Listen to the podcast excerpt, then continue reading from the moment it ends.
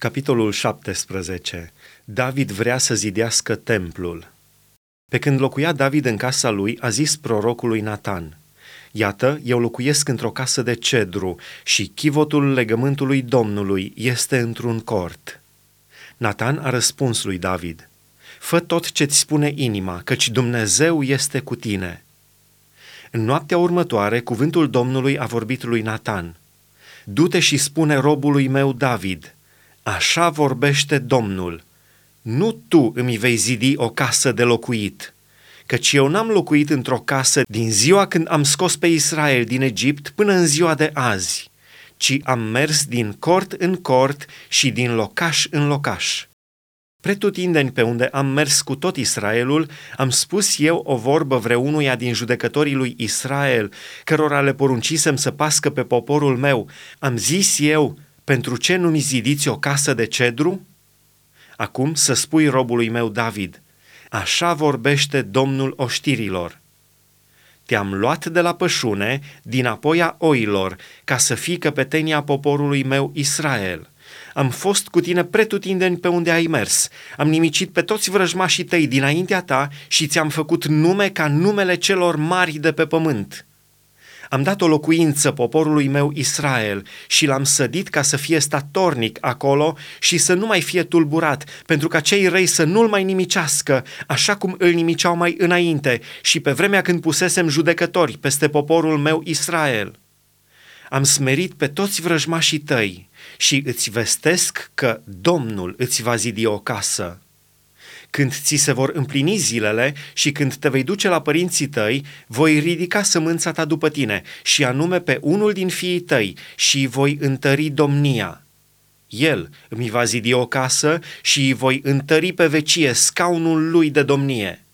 Eu îi voi fi tată și el îmi va fi fiu și nu voi îndepărta bunătatea mea de la el, cum am îndepărtat-o de la cel dinaintea ta îl voi așeza pentru totdeauna în casa mea și în împărăția mea scaunul lui de domnie va fi întărit pe vecie. Rugăciunea lui David Natan a spus lui David toate aceste cuvinte și toată vedenia aceasta. Și împăratul David s-a dus și s-a înfățișat înaintea Domnului și a zis, Cine sunt eu, Doamne Dumnezeule, și ce este casa mea de mai făcut să ajung unde sunt?' Și atâta este puțin lucru înaintea ta, Dumnezeule. Tu vorbești și de casa robului tău pentru vremile viitoare și binevoiești să-ți îndrepți privirile asupra mea în felul oamenilor, tu care ești înălțat, Doamne Dumnezeule. Ce ar putea să-ți mai spună David față de slava dată robului tău? Tu cunoști pe robul tău. Doamne, din pricina robului tău și după inima ta ai făcut aceste lucruri mari și i le-ai descoperit. Doamne, nimeni nu este ca tine și nu este alt Dumnezeu afară de tine, după tot ce am auzit cu urechile noastre. Este oare pe pământ un singur popor care să fie ca poporul tău Israel, pe care Dumnezeu a venit să-l răscumpere, ca să facă din el poporul lui, ca să-ți faci un nume și să săvârșești minuni și semne mari, izgonind neamuri dinaintea poporului tău pe care l-ai răscumpărat din Egipt? Tu ai pus pe poporul tău Israel ca să fie poporul tău pe vecie. Și tu, Doamne, te-ai făcut Dumnezeul lui Acum, Doamne, cuvântul pe care l-ai rostit asupra robului tău și asupra casei lui să rămână în viac și fă după cuvântul tău. Să rămână pentru ca numele tău să fie slăvit pe vecie și să se spună, Domnul oștirilor, Dumnezeul lui Israel, este un Dumnezeu pentru Israel.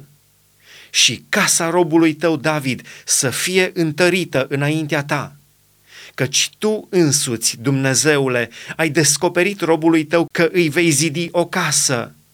De aceea a îndrăznit robul tău să se roage înaintea ta. Acum, Doamne, Tu ești adevăratul Dumnezeu și Tu ai vestit harul acesta robului Tău. Binecuvintează, dar casa robului Tău ca să rămână pe vecie înaintea Ta căci ce binecuvintezi Tu, Doamne, este binecuvântat pentru veșnicie.